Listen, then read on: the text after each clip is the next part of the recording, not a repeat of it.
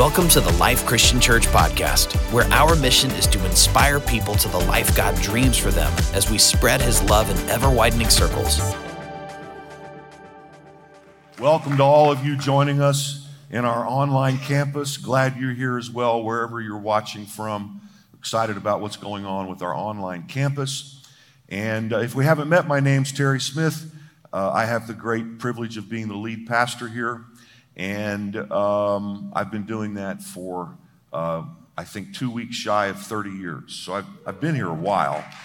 Um, and uh, today I'm going to uh, continue this series that we've been in uh, where we are seeking for wisdom. And uh, I begin with Brené Brown, Uh, the shame researcher and author, telling a simple story about being at uh, a global leadership event for Costco, of all places. And she said she was sitting in the table, at a table in the front row, getting ready to speak. And the Costco C E O was taking questions from Costco's top leaders. And uh, she said the questions were tough and seemed to just keep getting tougher. But his responses back were just as tough and and maybe even tougher, because he just kept speaking truth. Instead of saying what it appeared people wanted to hear, he instead told them what, in fact, he was thinking and why certain decisions had been made. And you know, Brené Brown said she started to get nervous thinking she had to follow this, that everybody there would be angry. But she said that, that after that very challenging exchange, uh, when he finished, everyone in the room jumped to their feet and started applauding and cheering. And Brené Brown was surprised and looked at the woman beside her and said, uh, what just happened? I, I, I thought that was a very difficult exchange. And and this woman looked at Brené Brown and said, at Costco, we clap for the truth. And I thought that was pretty cool. I don't know a whole lot about Costco. I avoid it at all co- cost, which is not what I think Costco means. But um, at Costco, they clap for the truth. I wonder, are we the kind of people who clap for the truth even when the truth challenges us in some significant way? About how this original painting was designed by Rembrandt to be uh, nearly fourteen and a half feet wide and twelve feet high, but that it was damaged when it was moved from one location to another in, I think, seventeen fifteen, because uh, the people who moved it wanted it to fit on a particular wall, and it didn't fit, and so they decided that they would just cut pieces off.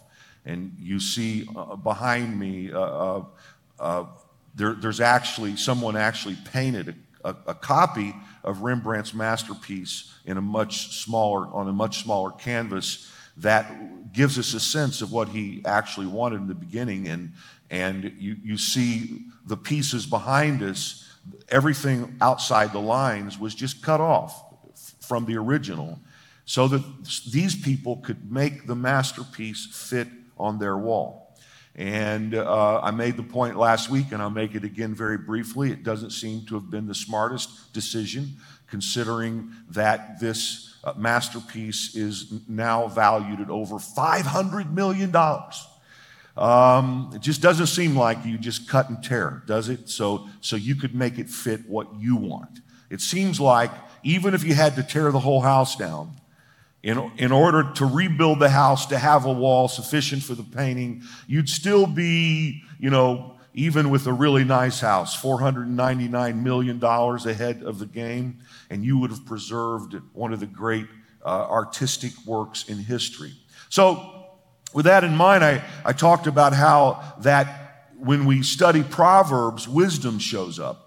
And wisdom personified uh, at some points as a woman, we called Lady Wisdom last week, talked about how that she was with God when God created the world, uh, and that she describes herself as the artisan at his side, and that he created the world with her and through her.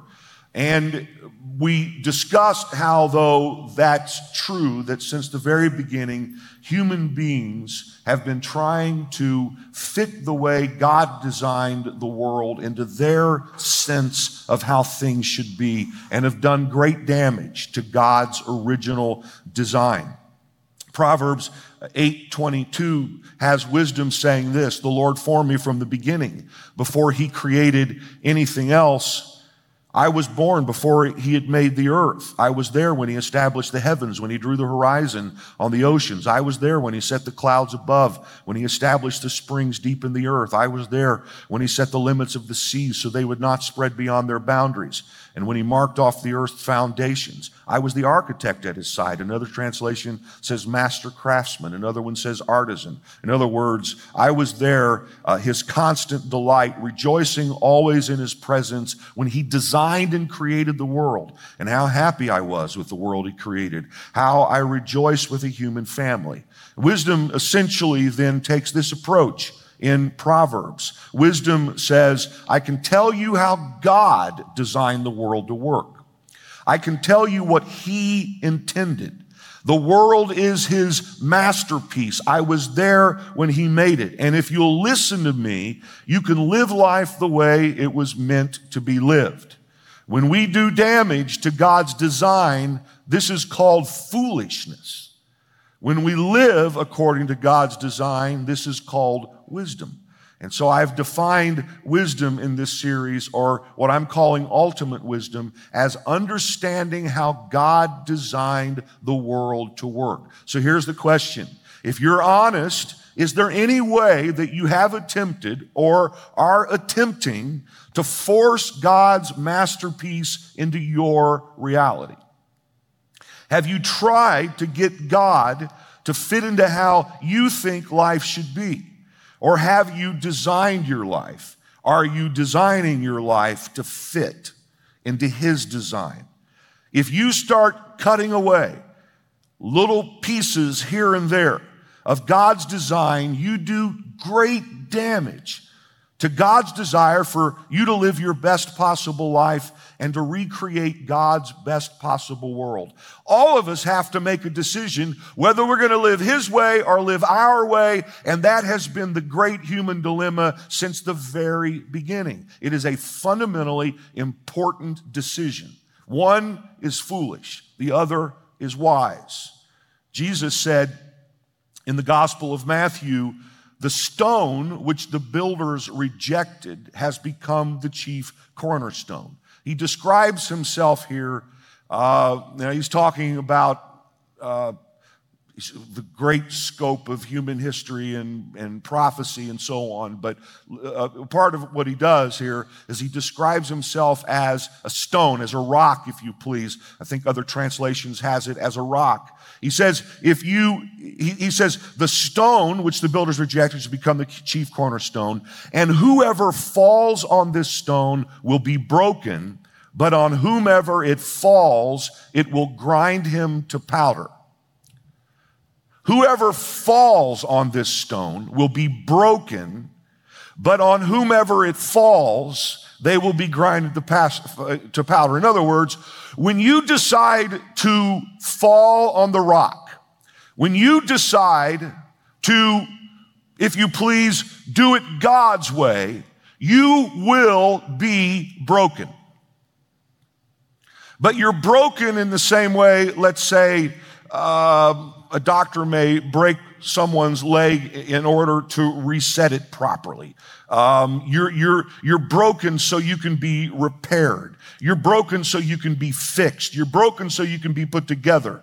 What does it mean to be broken? It means that you're giving up your own way, your own idea, your own sense of how life should work. You're saying, I'm all in. I, I, whatever you say to me, God, difficult as it may be, I clap for the truth. I'm falling on the rock. When you fall on the rock, you'll be broken. But when the rock falls on you, in other words, if you don't fall on the rock, Jesus says, the rock's going to fall on you and you're going to be ground. In other words, it's not like God's saying that for the sake of punishment. He's just saying, I design life to work a certain way. Give up on your own way of things. Fall on me, trust in me, or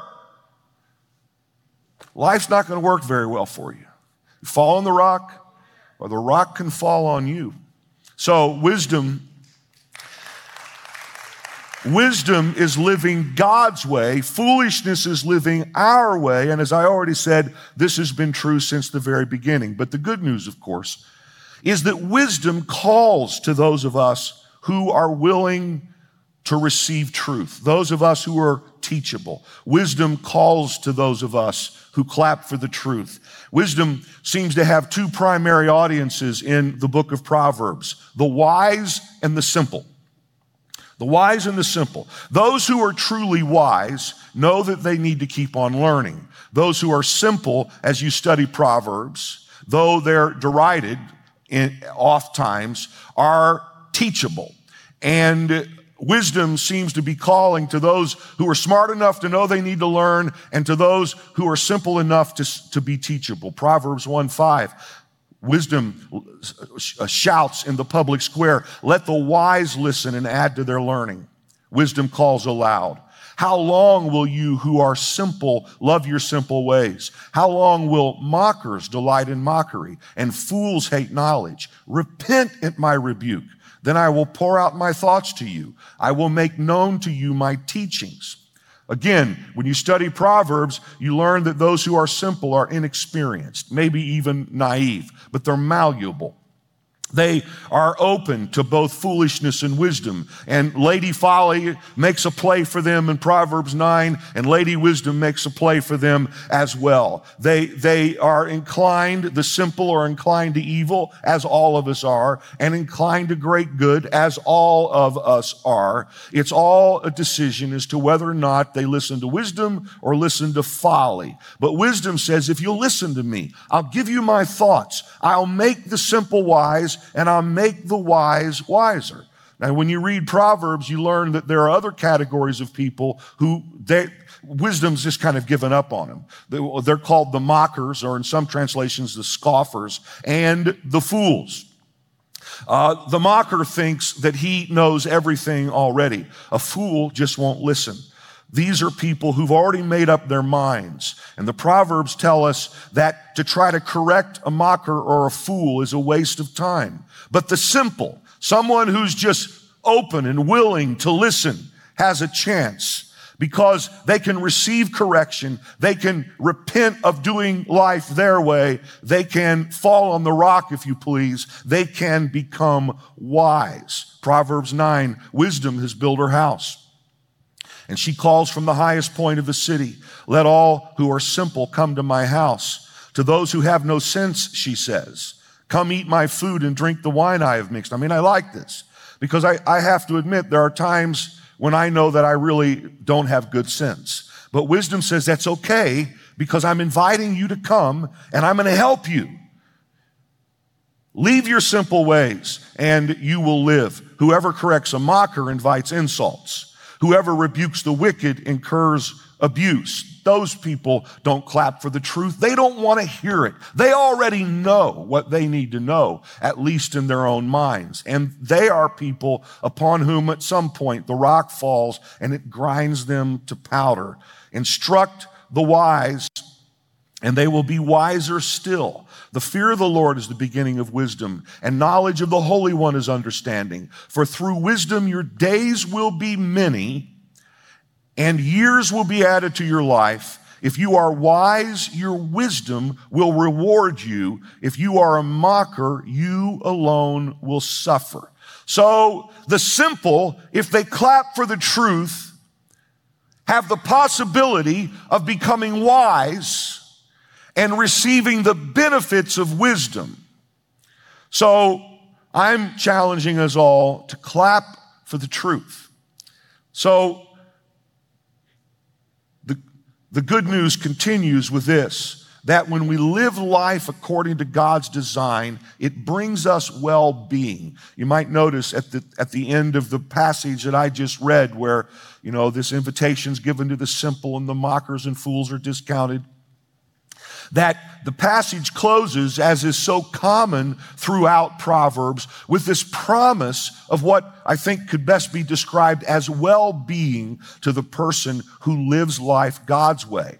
Well-being has to do with holistic wellness. Well-being has to do with what is ultimately good for a person. Well-being has to do with what is truly in a person's self-interest. And I want to get at this during uh, the rest of today's talk by teaching through a section of Proverbs that encapsulates much of what Proverbs teaches about well-being. So what have I tried to say so far today? I've tried to say so far today that when we will simply receive truth, when we'll respond to it, when we'll try to design our lives accordingly, then Proverbs offers us a great probability of living a life of well-being. Now, in the first week of this uh, series, I kind of introduced wisdom from Proverbs chapter one. Week two, I introduced Lady Wisdom, who shows up in Proverbs two and chapters eight and nine. Over the next couple of weeks now, I want to focus on a section from Proverbs chapter three, Proverbs three, verses one through ten. And I'll hopefully today get through the first six verses. And then next week, deal with the next two. And here's what this section says. I want you to notice, let me show you how this is organized. You'll see it pretty quickly. The first verse, the, the odd verse, offers a wise instruction, a truth that we need to submit to. The second verse, or the even verse, offers us a glimpse of the well-being we can experience. And that's how this whole section, Proverbs three, one through ten, is organized. My son, do not forget my teaching, but keep my commands in your heart. That's the wise instruction. Here's the promise of well-being. Verse two, for they will prolong your life many years and bring you peace and prosperity. Wise instruction, verse three, let love and faithfulness never leave you. Bind them around your neck. Write them on the tablet of your heart. Well-being promise. Then you will win favor and a good name in the sight of God and man. It continues that way. Trust in the Lord with all your heart and lean not on your own understanding. In all your ways submit to him, and he will make your paths straight. Do not be wise in your own eyes. Fear the Lord and shun evil. This will bring health to your body and nourishment to your bones. Honor the Lord with your wealth, with the first fruits of all your crops. Then your barns will be filled to overflowing, and your vats will brim over with new wine. So this section is written as much as Prov- as much of Proverbs is as advice from parents to their son.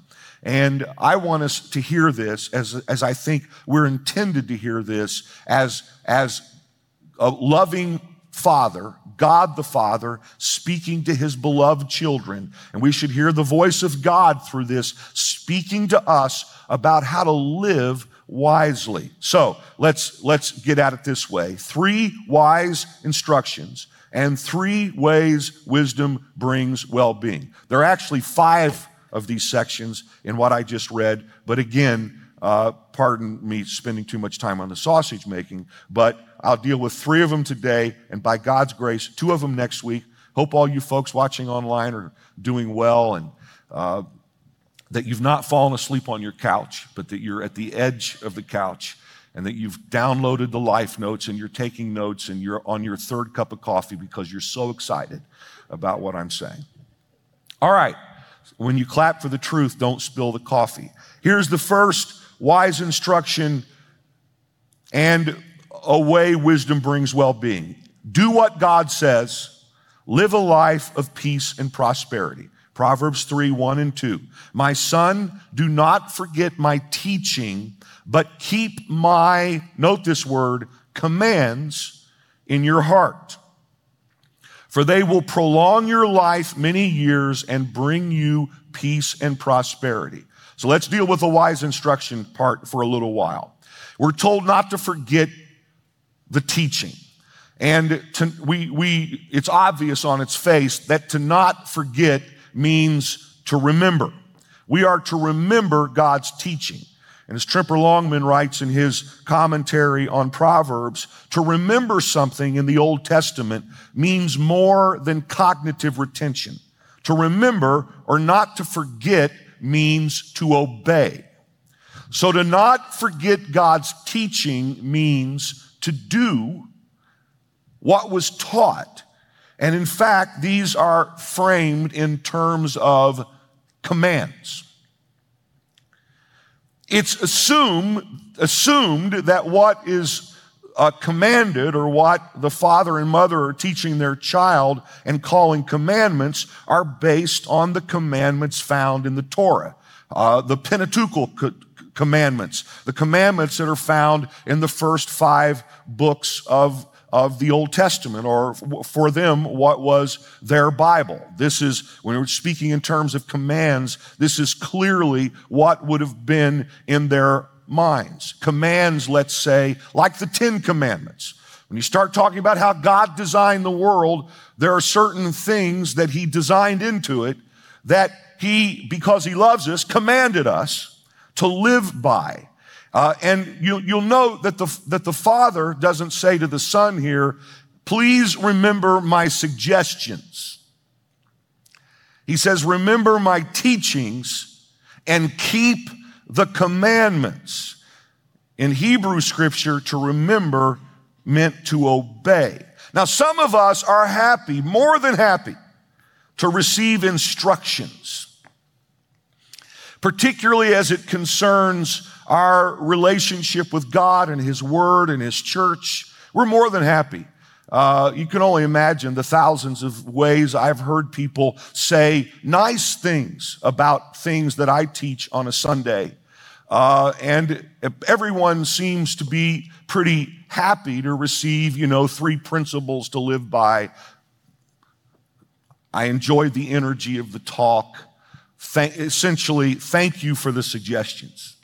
See you next Sunday. But I don't think I've ever yet had anyone say, thank you for the commandments. We're more than happy to clap for the suggestions, but not as happy to clap for the commandments. I'm not talking about my commandments. I'm talking about God's commandments, because even and especially in the context of the New Testament, we are supposed to obey God's commandments. Here's what Jesus said in Matthew seven. He said this at the end of the Sermon on the Mount. The Sermon on the Mount, Matthew five, Matthew six, Matthew seven. It starts with the Beatitudes just to locate you, reminds you of where it's at. And he, he gives these amazing, almost impossible to keep commandments that, of course, are based on the Torah, because that was their Bible. That was what was informing his thinking and teaching as he's teaching. And uh, he not only gives these commandments, but but and, and speaks in terms of, see, when you when you think again about, as I taught last week about Genesis, you think about those first five books of Scripture. We're talking about foundation truth. We're talking about fundamental design. We're talking about the way God made life to work. When you read the Ten Commandments, you don't have God, you know, those aren't throwaway comments. These are fundamental to how he designed the world. And, and Jesus says at the end of the Sermon on the Mount, he said, therefore, everyone who hears these words of mine and puts them into practice is like a wise man who builds his house on the rock.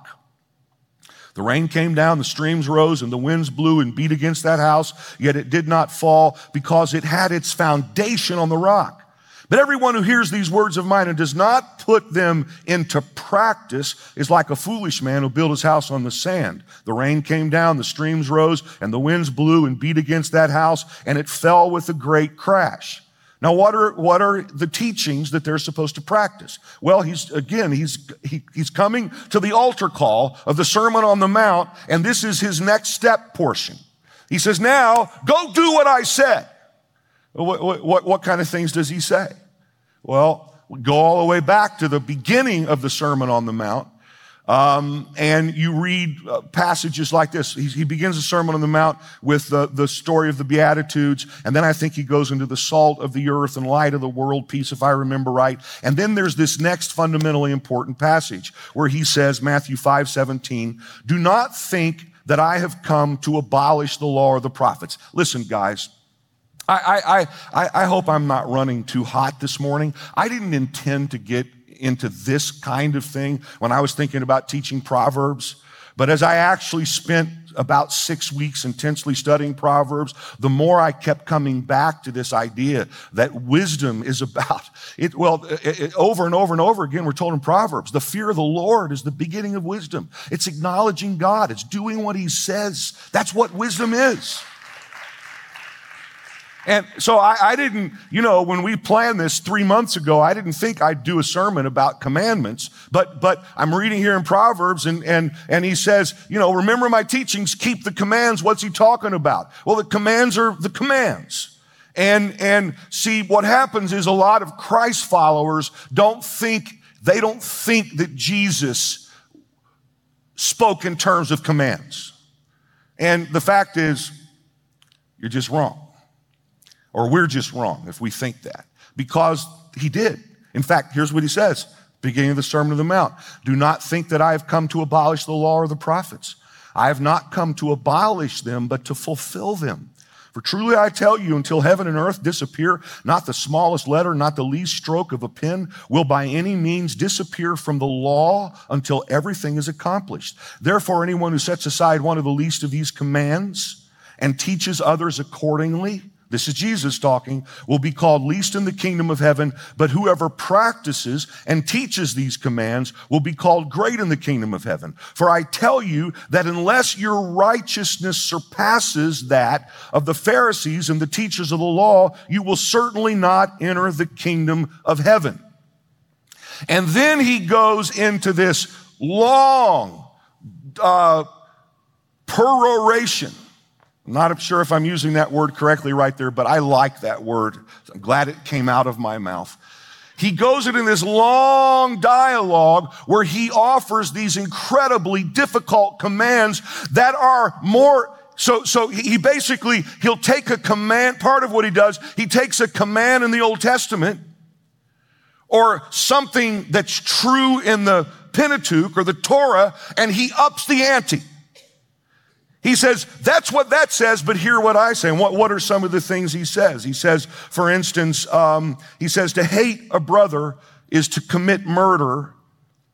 And he says that we must reconcile with brothers and sisters who are offended at us. So one of the commands in the, uh, uh, in, of the Ten Commandments is um, uh, thou shalt not kill, right? Um, it's best translated, thou shalt not murder. Or Uh, every Bible commentator will say it's, you, you do not take innocent life. This is one of the commands. By the way, when we think about the Old Testament law, um, we think about the Old Testament law in three ways. We think about the civil law, which has to do with the law that concerned organizing the nation of Israel.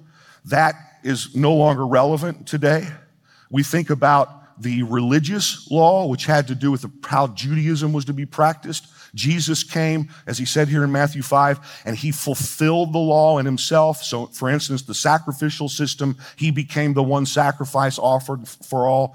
But then, there, so, so we don't think in terms of, of that, uh, except in typology. But then there's the moral law.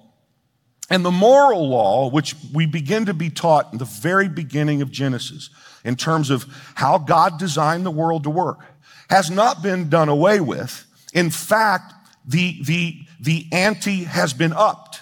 We are held to, Jesus said, a higher standard than those who just keep the law. So, so you know, thou, thou shalt not take innocent life. We, we need to think about what that means in terms of today's world and how that gets applied into the way people want to design the world and what it means to take innocent life. I'm going to leave that there for now. But I'm going to say Jesus comes along and he even makes it more difficult. He says, you're not only judged because you take an innocent life, but now murder begins in your heart because the person who hates their brother has committed murder in their heart. And so Jesus says, thou shalt not kill. I'm going to take that and I'm going to raise it. And then he turns around and he says, uh, the next thing he teaches is uh, that to lust is to commit adultery in our heart. What's the commandment say? The, the, the, the, the, the Ten Commandments say thou shalt not commit adultery, right? Everybody agrees? Well, did Jesus do away with that? Because he was so nice, he didn't have commandments? No. He said, I'm going to take that commandment and I'm going to raise it one. It's not just if you commit the act of adultery, it's if you lust when you, he's talking, he talks to men. I wish he wouldn't have said it so directly, frankly.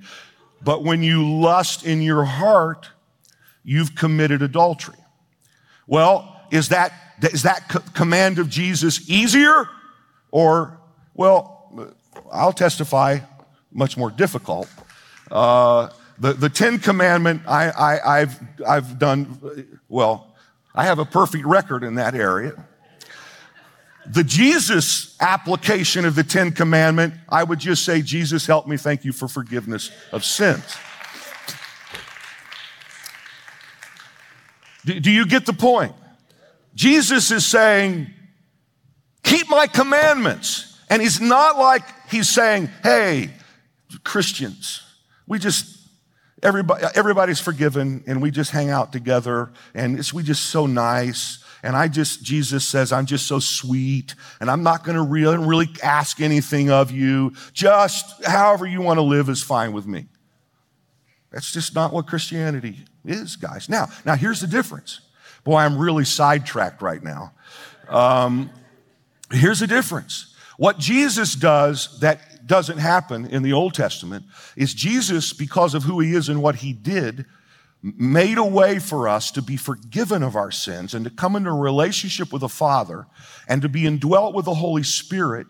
So now the thing that's supposed to happen in our heart actually can happen in our heart because the Spirit is writing God's law in our heart and we're being changed at the level of motivation. So Jesus is saying, I'm raising the stakes, but through my Spirit, I'm actually going to give you the power to live the way that I've asked you to live.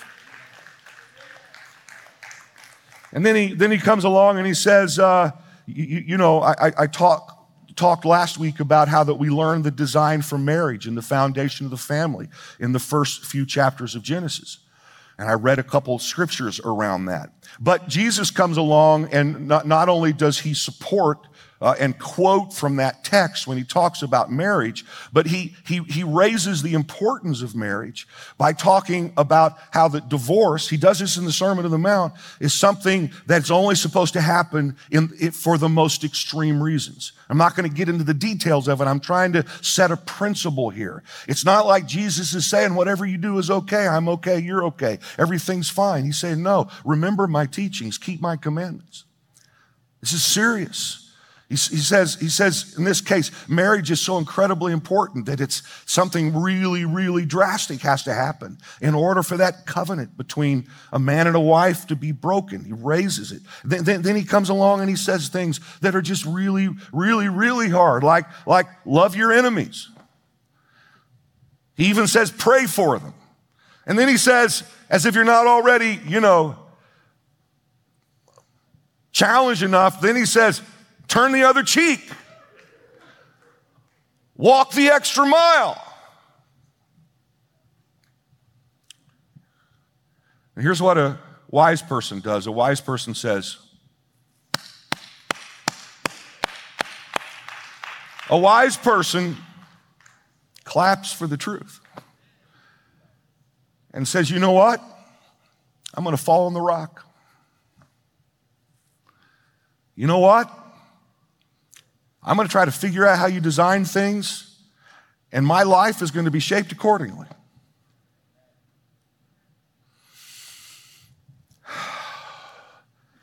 I wonder if the numbers online just keep going down. Here's what, here, here, here's what James said. James said, he said, do not merely listen to the word and so deceive yourselves. Do what it says. Anyone who listens to the word but does not do what it says is like someone who looks at his face in a mirror and after looking at himself goes away and immediately forgets what he looks like. But whoever looks intently into the perfect law that gives freedom and continues in it, not forgetting what they have heard, but doing it, will be blessed in what they say. Listen, I'm going to run out of time and not be able to get to my next two points. I guess I have to get that next week. So I, I, I'll come to part of the challenge part here when I say, when is the last time? And I, and I have been thinking about this, believe me, as it concerns my own life this week. When is the last time you read something in Scripture that was against the way you think? Or maybe the people you hang out with think. And you changed your mind because of what Scripture says. When's the last time you heard someone teach Scripture and said something? And I, I'm, I may have last week or today that in, in light of present cultural sensitivities was kind of like a fingernail on chalkboard moment for you. But then you came back and asked the question, what does God's word say? What is this teaching? What does this mean for me? And you decided instead of, you know, playing the role of the Proverbs says it's the mocker, the person who says, I already got this, I already know, I don't want to hear that. When's the last time you actually started examining some of your thoughts and positions? You weren't judging truth relative to our present culture, but you judge truth relative to the ancient wisdom of scriptures, the way God designed the world, the way Jesus set things up, the consistent teachings of the Bible. This is the challenge for us. You know, and, and this concern, you know, can concern the big issues of life and things we face every day in the newspapers and all that stuff. And, and and and I would I think we should think about that. And if it sounds like I've hinted at some of those things the last couple of weeks, I have. But even more importantly, what does it mean when you read something like Jesus? I'm so far off track right now, it is unbelievable. I'm just going to close the sermon, all right? I think I'm on page four of eleven. That's how bad it is today. What was I saying? What about when Jesus says, when you, you hate a brother in your heart, you've committed murder. And, and in that same teaching, maybe I should just do a whole teaching on the Sermon on the Mount. That whole teaching, he says, then he comes around and he says, and then if you hear your, your brother is offended at you, don't come to church without going to your brother first and reconciling. Do, do we really believe that? Do we let our lives be shaped by that kind of thinking? This is difficult. This is real. And you say, well, what is this? Is this so we can be nice little Christians? Uh, this is about, this is how God designed the world to work. And if you want to live wisely, you You buy in. You really remember the teachings. You let your life be shaped by the teachings. Maybe I will at least offer the well-being of this first part because all I did was talk about the wise instruction. My son, do not forget my teaching, but keep my commands in your heart, for they will prolong your life many years and bring you peace and prosperity.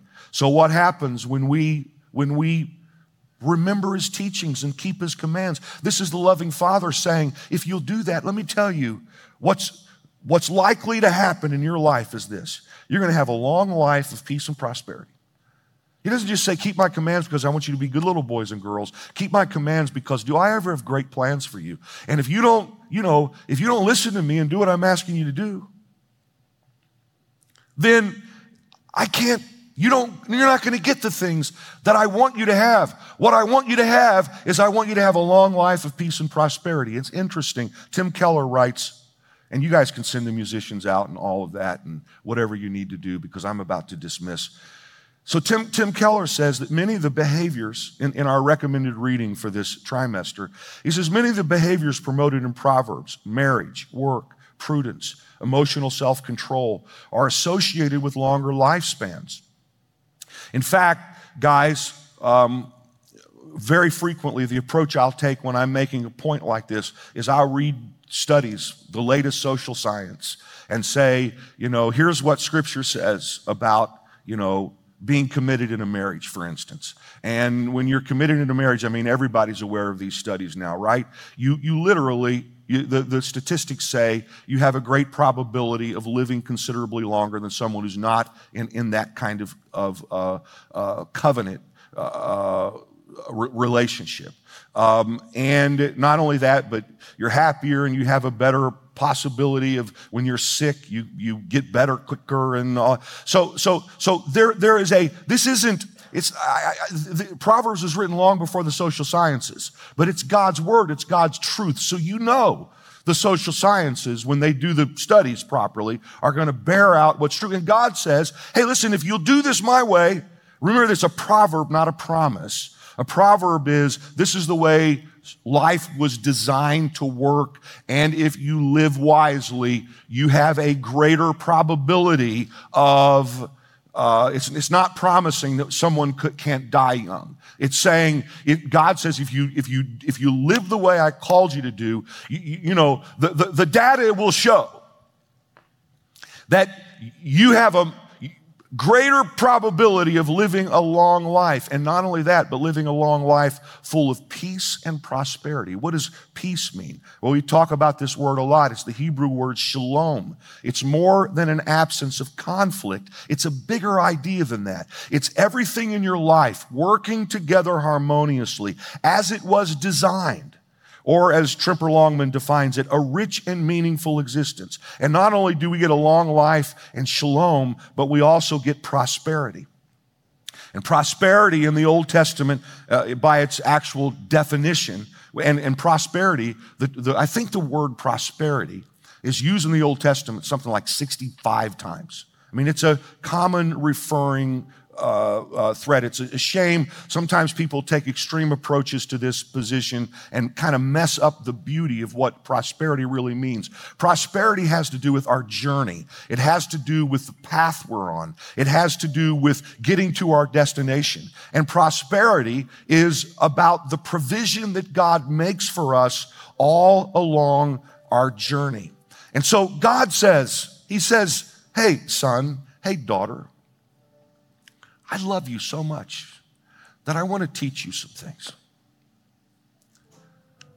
And, and here's part of what I want to teach you. Remember my teachings. Don't forget them. And keep my commands. Because if you do, you're going to have a long life of peace and prosperity. And that's just the first of five things in Proverbs three, one through ten. Again, I, I, I meant to get to three of those today, and I, I think that that's not gonna happen. So I'm gonna call it a day, and I'm gonna come back next week, and this is really good news because I already have part of my sermon written next week, which is part of my motivation for stopping now. I'm kidding, has nothing to do with it. And I'm gonna come back and pick this up if you'll come and hear me. I hope that we can be people. Guys, this is fundamental to living life the way God meant for it to be lived. I hope we can be people who will clap for the truth and and want the truth and who will let our lives be designed by the truth, not fit the truth into our own reality.